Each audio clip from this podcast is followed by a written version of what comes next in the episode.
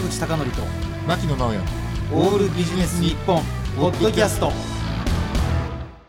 坂口孝則と牧野直哉のオールビジネス日本。本日のゲストは株式会社リアルコネクト代表取締役の小倉正嗣さんです。よろしくお願いします、はい、よろしくお願いします。こんにちは。どうも。どうも。最終兵器が来ました。はい。何の最終兵器なんですか、神奈川県の中小企業診断士業界と言ったらいいんですかね、はい。はい、ではあの小倉さんのプロフィールを早速ご紹介します、はい。えー国立大学をご卒業後3月を経てデルコンピューターに入社、まあ、当時の名前ですね、うん。はい。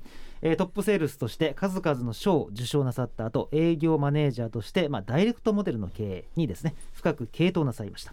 でその後、まあ、アスクルでえー新規事業開発のプロジェクトリーダーを経て2013年、えー今ご紹介しました経営コンサルティング会社の株式会社リアルコネクトを創業なさってます、えー日々ですね公開セミナーあるいはまあ研修の講師としてもご活躍中で、まあ、オールマイティーな経営コンサルタントとして、まあ、多忙な日々を送っていらっしゃいますということで小倉さん今日はよろしくお願いしますよろしくお願いします。なんか大行なご説明いただいてありがとうございます。いやいや、あの、はいところでね、小倉さん、はい今ラジオ聞いていらっしゃる方は、うん初めて、初めて小倉さんのお名前を聞いた人が、まあ、いると思うんですけど。たくさんいるでしょうね。まずね、あの。リアルコネクトっていう会社のうんちょっとご説明をきっかけとして、うんまあどういうことなさっているかっていうのをちょっと簡単に教えていただければと思うんですが。はい。生きていくために何でもやる会社でございます。いいですね。いいっす的には基本的ね。にはセミナーですね。まはいあ公開セミナーとうん企業研修がメインです。ええで、まあちょっとコンサルティングまがいのようなこともやってはいるんですが、やっぱりその前者2つがメインですね。うんそちらの方を中心に仕事をしています。なるほど。まあ、一方で、えーうんその中小企業診断士という資格を私が持っているので、うんまあ、そちらの方で動くことも多いですね。なるほど。はい、小倉さん、ちょっと今2つ、あの、うんこれまたリスナーの方に対して、うんあのちょっと補足いただきたいんですが、はいあのセミナーって言った時に、いろんなこう教えるジャンルがあると思うんですけど、はいはいはいそのジャンルとこのリアルコネクトっていう、はい。ちょっと面白い名前の由来含めまして、はい。はい、とですね、えまあ、セミナーは新規事業開発、えはい、あるいは、まあ、最近だとね DX っていうのをやってくれっていうのも多いですね。デジタルデジタルトランスフォーメーション。ってやつですね。はい。もやってますし、あとは営業ですね。営業とマーケティングっていうところをメインの、まあ、領域にしています。うん。で、まあ、このリアルコネクトですね、はい。リアルコネクトって私あのもう一個持ってる資格がありまして、はい。日本酒利き酒師っていう資格を持ってるんです。よ来ました。でもねお酒がもう好きすぎてですね、ええでも毎日毎日飲んでますとはい。いう感じですね。4リットルのガロン缶のウイスキーが1週間で空いてしまうというまあそういう生活してるんですが結構ですね。日本酒と関係ないですけどね。ね、いやいやただののんべえしかもあれでしょその4リットルのやつと別にも飲んでるでしょ。あそうです別に飲んでその4リットルが半分減ってるもうそうですもうなんかねすごいすごい酒飲みなんですが、ええ。まあそれをもってしてこう営業やってたわけですよ。うん。まあお客さんと飲んでねなんぼっていう世界におりましたのでなのでやっぱりリアルにコネクトするっていうところ。だからまあ今オンラインの世の中ではございますが、やっぱり一緒に酒を酌み交わしてねつながってビジネスをしていきましょうよというまあそんな思いからつけた名前なんですよね。なるほど。あの、はい。新規事業開発っていう時に、うん。まあ、ちょっとリスナーの方がちょっと想像しやすくすると、まあ、対象はどうなんですか？大企業うん。中堅企業の方々が多くって、うんまあ、今までのビジネスだったらうん。ちょっと行き詰まりがあるよねと、うん。まあ、新しく増やそうかなっていう時に、ちょっとどうやって増やすかってのはなかなか今まで経験がなかったら難しいんで、どうしようかな。あ小倉さんがセミナーやってる、うん。じゃあちょっと聞きに行こうみたいな感じですかね。そうですね、うん。そうですね。まあ大企業がやっぱりメインで、ん。まあ最近そうですね。本当の意味での新規事業というよりは管理職に新規事業の企画書を書く経験をさせたいとかそういったのがどちらかというと多いかなって感じですね。え、俺さんそれはちょっとどういうこと？えーどういうことっていうのはすなわち、実際ものになるかどうかは置いといてってこと？うん。まあ、うん。なるもものがあれば美味しいよねっていう。まあうんラッキーでもいいし、まあ、本気でやる気になった人はそれをやればいいんだけれども、うん。でも副次効果として自分で事業計画書くということは例えば中期経営計画を書くようなメンバーに入れるじゃないですか。から自分自身で全部の事業計画を作ったことのある人なんて会社員やってるといないわけですよ。うん、ほぼほぼ。で僕らは中小企業を見てる立場もあるので中小企業の社長って全部見なきゃいけないじゃないですか。だから僕らは全部見るための学習をしてますと。それを会社勤めの人に伝えると。それを新規事業という切り口で伝えて何かを作ってもらう、うんでまあ最終的には事業計画を作って例えば社長の前でプレゼンテーションするうん。とかっていうのを最終回の答えにする。それを管理職階層の階層別研修的に入れてくれるような会社が最近増えてなるほどますね。ね。小倉さんちょっと質問があります。はい。あの僕がね。22歳の時に、はい。うん。あの MBA の真似事みたいなやつ受けに行ったんですよ、はい。そしたら当時はもう40代とかのね、うんうん。他社の40代の課長ばっかりだったんですけど、うんほとんど会計知識を知らないってそうですね。びっくりしたんですよ。そうですね。周りの人たちが。うん。本当に20年総務やってるとかうん。営業やってるってだけで全然別ジャンルの知識を知らない、おっしゃる通り。これはもう絶望的だなと思いましたね、そうですね。えっと、皆さんがね小倉さんの講義を受ける前は、もうほとんど決算書も読めないとかいうレベルでしょ、そうですね。うん。それをもう一から教えていくとなると、まあ経理のね、部長さんとかだったら当然得意ですけど、うん。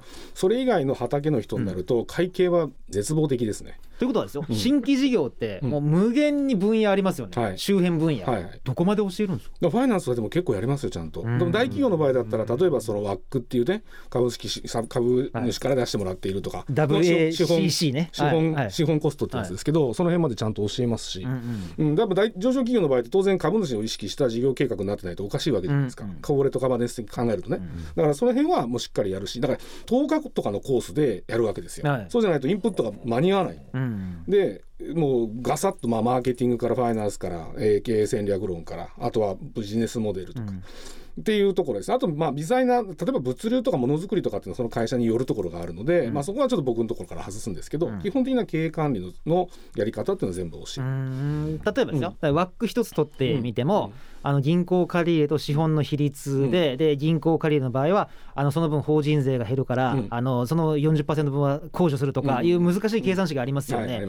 ああいうのって、うん。結構聞いただけじゃうんちょっと難しくて、うんあのなんか自分なりに結構学習を進めないといけないような気がするんですけど、どうなんですか？それ受けた人大体分かって。えっとね、うん。だから結局自分で作れる必要っていうのはあんまりないわけですよ。なるほどなるほど、うん、だからうん。概念としてちゃんと理解しておけばいいので、僕の講義って僕あの営業担当者営業パーソン向けに財務会計の講義ずっとやってるんですけど、その辺って結局ざっくりしとけばいいわけじゃないですか、はいはい。仕分けしなくてもいい。うんうん。財務省がちゃんと見れてじゃあ枠ってこの上の、ね、右上の債,、財務の部分と,、うん。あと下の資本の部資分本の部分と。でここの部分をしっかりと理解しておけばなんとかなるよっていう話、でそこから銀行から借り入れてる分と資本家から出してもらってる分っていうところをちゃんと認識して、うん。で我々はそれに対して返していくっていう。うん。だからその返していくとまあ還元していくとうん。いうことを頭の中に持った事業計画を作らなきゃダメよっていうことをちゃんと教えて差し上げれば、うん。あなるほどねってなるじゃないですか。でその枠の計算なんか別にやんなくてもよくて、うん。概念が分かってはい。る、そうですね、うん。だからリスクフリーレートとか計算したりっていうのは結構面倒くさい計算式になるので、あんなん別にやらなくていいわけです概念は一応教えますけど、うん。でも本当に知っとかなきゃいけないのはちゃんと株主と銀行に対して還元していく。要は金利と配当っていうところの還元をしっかり理解しておくっていうことがまず大事っていうことですよね。なるほど。まあそれまで全く考えてもいなかったことを考え出すわけでしょ、うん、そうですね。でそれがどうなんだろう。日本企業でやっぱり40過ぎてから。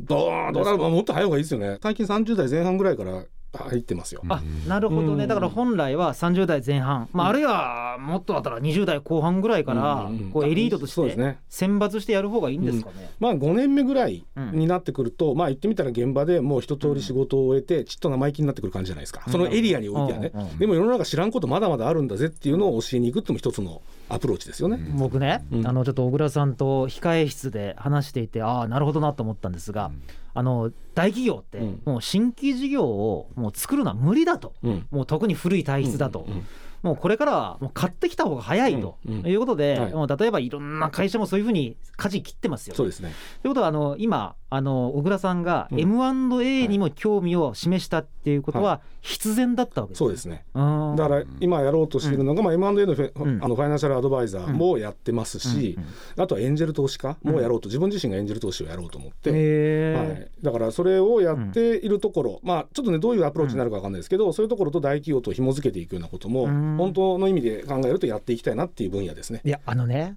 これ聞いてる人はもう想像もつかないと思うんですけれど、どうやってあの買いたい企業と売りたい企業を見つけてくるんですか、まあそれはでも最近はうん。ネットでもうインフラありますよね。うん。まあ有名なところありますよね。ね。あの某某。あのメーカーが作ったもともとは。はい。はい、とか。とか。もうなんとかなんとかセンターの子会社とか、うんうん。はい、いろいろありますよね。うん。あとはなんとかリーチっていうようなところの子会社とか、あ B リーチ、そうそうそうそう。こういう名詞は言いませんが。そうですね、なんとかリーチっていうところの子会社とかが今やり始めてますよね。うん。だからまあそういうところのインフラ使えば結構まあなんですかスモール M&A はうん。ちょっと進みますよね。はいはい。まあ、もう少し大きいその大企業とそのスタートアップの買収っていうところになると、もう少しロジックが違うのかもしれないですけど、うん。でもそれでも基本的な論理は一緒ですよね。会社のバリエーション。ただバリエーションの仕方がその資本金を見るのか将来の成長を見るのかっていうところで全然エンジェル,、投資っていうか渋 VC 的な感覚感覚になると違いますけどね、はい。えーうん。その意味で、うん。例えばこのラジオを聞いてる人がじゃあどうしよう。二通りいるとしましょうか、うん。あのーまあ、大企業の社長はいないかもわかんないけど、うん。中小企業で、まあ、ちょっとちょっと事業を畳みたいって考えてる、うん。あるいは逆に買いたいと考えてるもう一人目がいたとしたら、うん。じゃあ小倉さんに連絡を取ろうと思ったら、うん。どうしたらいいですか？株式会社リアルコネクトで検索していただければいいんです。かそうですね。ホームページで、うん。あの連絡いただければと思いますけどね。なるほど。なんかねうん。ちゃんと優しく、あのまあ言ってみたらね、うん。M&A の売買はあの不動産売買とほぼ同じなんですよね。はいはい。そこに不動産っていう、まあ、文句を言わないものなのか、ものっていうか、まあ、土地というものなのか、それが、まあ、言ってみたら人がたくさうん。んそこに息づいているものなのかっていう違いはあるんですけど、プロセスとしてはほとんど同じ。あの小倉さんはい、質問があります、はいよくあのこれ聞いてる人がね、うん。例えば「うんもう息子もせがれもいないし、ううん。ちの会社売ろうかな」っていう時に、本を見るとうん。めちゃくちゃ難しい計算式が載っていて、い。いくらで売れるのかっていうのはうん。正直わからん、うんうん。である一説によると、うんまあ利益の5倍から7倍とかね、うんいろんな話ありますが、うん。リアルには、まあ、まさにリアルにはうん。どれぐらいで売却できるもんなんですか、それもどれぐらいってその会社会社で全然違いますからね。例えば利益が1億出てたら、あーだからそれはだから結局利益が1億出てるかどうかっていうよりもバランスシートの方が大事ですよね。うん。だからだから PL 見て、うん。じゃあ短期的にどうのっていうよりもやっぱりバランスシートの方で例えばその資本金がどれぐらい、欠損してないのかあるいは債務超過してないとかね、であとはやっぱり難しいのが土地を持ってる場合会社として土地を持ってたりって不動産を持ったりするようなケースが結構多いわけですよ。うんうんそういう場合っていうのはその土地が中小企業の場合は時価評価しなくていいので、まあ、母価で乗ってることなまあ、んですよね。取得取得母価ってやつですね。そうですね。だからその母価が昔の母価だったりするので、うん。もうむちゃくちゃだったりするんですよ、うん。だからそこら辺のまあ言ったらなんですか不動産の管理というかあの価値評価をうん改めてし直して、うん。これ不動産関連士呼ばなきゃいけないし、うんうん。だから結構ややこしい話はややこしい話、なるほど。あとは結局そのプラスん。バランスシートに載ってないいわゆるのれんってやつですよね、うん。その会社がやってきた、まあ、営業権というか、うん。まあ、そういったものも加味しながら、うん。だから今あるその資本の部がどれぐらいちゃんとあってでそこにまあ土地がをちゃんとあの素の形に戻して、うん。まあ、いわゆる時価評価し直して、でちゃんとしたバランスシートを作って、うん。でそのプラスのれんをどう評価するかっていうのは、まあ、そんな形になるのが多いですね。だからあのやっぱりバリエーションってすごい企業の価値評価ってすごい難しいは難しいんですよ。うんだからそれはもう正直専門家。うん。で僕なんかだからファイナンシャルアドバイザーでそういうところに入り込んで、うん。でこれは采配する担当なんですよ。だから要するにここの分野ってやっぱり会計士だよね。税理士だよね。弁護士だよね。で例えば労働訴訟とか持ってる場合もあるわけですよ。売り,、うん。売り側が。なるほど。だからね労働者がまあ辞めちゃってうん。それで訴訟になってっていうね。でなんで今度例えば退職金をどれぐらい積んでるのかとかみたいなそういったものも退職給与引き当て金なんてもうほとんど引き当ててない会社が多いですから、まあ、その辺をちゃんと社会保険労務士を呼んで聞くとかっていうのをうん。全部フロントマンとしてやるっていうのがその僕らの仕事なるなんですね。ほどね。だってあのまあ中堅企業であったとしても、うん。プロ同士が査定してもうん。企業価値って全然違いますそうよね。ですね。だからまあ正直わかんないんですよ。ね、だから最後はしかも交渉事だとかね、言われちゃったら、まあ合ってないようなもんなのかな正直そのあのだから結局上場してる会社だったらね、うん。上場してる会社だったら当然わかる掛け算でね出ますけど。そうですね。だから結局その評価方法って3つあるとは言われてるんですけど、その将来のかなんかどれぐらい利益を出すのか、はい。キャッシュフローを出すのかっていうので、ねうん。考えるディスカウントキャッシュフローっていうやり方もあれば、似たような上場企業の規模の上場企業と比べて類似させてうん。評価するとか、うん。でもう一個はそのさっき言ったバランスシートで見ていくっていうこの3つのパターンあるんですけど、どれが正解かって分かんないですよね。だから3つともやってみなはれっていう話になるケースが多い。ですねでということは小倉さんが今興味範囲というのはうんもともとはお客さんと自社をつなぐっていうコネクトから始まって、うんでその次は新規事業と、うん。ね、自社をつなげるっていうところに、まあ、発展していって、うんで今はまさに企業と企業のうん。M&A という形で、うん。まあ、コネクトするっていう方でにもね一つのソリューションかなとああれうんなこれはどうなんですか？関心が変わってきたというよりも、うん。こう幅を広げていったっていう方が近いんですか？冒頭に言いました通うんり生き残っていくために必死でいろんなことやるんですないろんなことやって、はい。なるほど。ないろんなことやる会社なんで。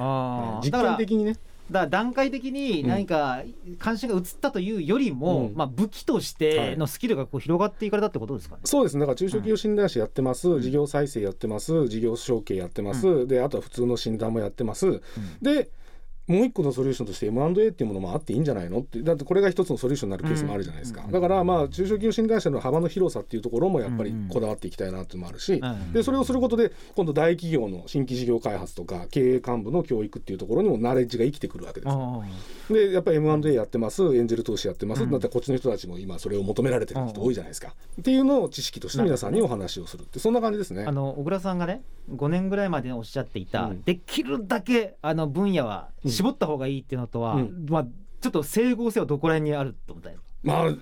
あ絞ってないですね最近ね。最近じゃ全然全く絞ってあでも絞るっていうんだから営業と新規事業に絞ってたんですけどね、うん。絞ってたんですけどだからそれが生きていくために。生きていくために広げていかざるを得ないといいう。や まあそんな話なわけですよ。えーあの、はい。なんかね僕小倉さんがその意味で、まあうん。こうかなりこう広げるという意味とちょっと近いのか遠いのかわからないんですが、うん。知らない間にうん。いろんなこう資格って捉えてますよね。そうですね。だ。からまずは中小企業診断士と、はい。途中おっしゃってましたが日本のお酒の日本酒の利き酒師はい。から始まり、はい。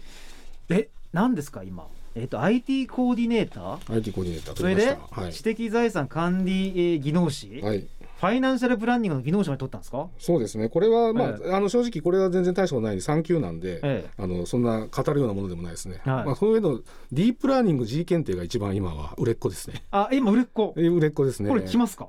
これはね、え AI のあのディープラーニングですね、はいの資格であの東京大学の松尾先生松尾先生が監修されている資格なんですよね。えでこれはねいいですよ。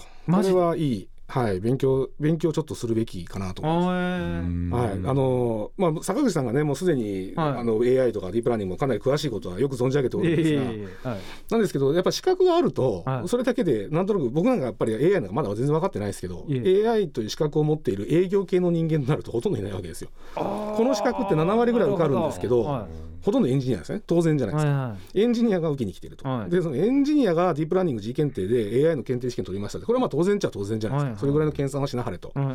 Python ちょっと書けるんだったらこれぐらいのことはやりなはれと、でも営業系の人間でこんなこと語れるやつなんてほぼいなくいないですかで研修でとかセミナーで名前知ってる人って言ったら手上がんないですよね。あうん。ーだからまあ箔をつけるじゃないけれどもそうですね。PR 訴求性を上げるためにはうん。結構有益な資格なんですだから僕がねちょっと前からお話をしたことがあるんですけど、あのーその畑の人と逆の動きをするっていう逆張りをしなきゃいけないですよねっていうことを常に僕は言っているじゃないですか。確かにね。極端さと逆張りそう。だですからね。からその母集団が営業だとするならば、うん。その中で営業がすげえぞマーケティングがすごいぞって言ったって別にそれはみあだから、うん。そうだよね。みんなそうだよねって話じゃないですか、まあまああの強い弱いはあれどねだけどその中にディープラーニング G 検定持ってるよってこれいないわけじゃないですか、だからこれ逆張りですよね、うんだからその畑の違うところの何かっていうのを取るっていうのは僕自身まあ僕自身というか僕が例えば研修とかでもそういう話するんですけど、うん他の人と同じことやったら他の人と同じ結果しか出ないよねって話なわけですよ、うんうんワンオブゼムになっちゃうしでかつあれなんでしょ？この資格をこう広げることによってうん。相手からどんな話題が来てもこう振り返せるように。そうですね。そういうのもあるんでしょうね。そうですね。きっとね。うん、やっぱり持ってるだけで世界は広がるので、はい。は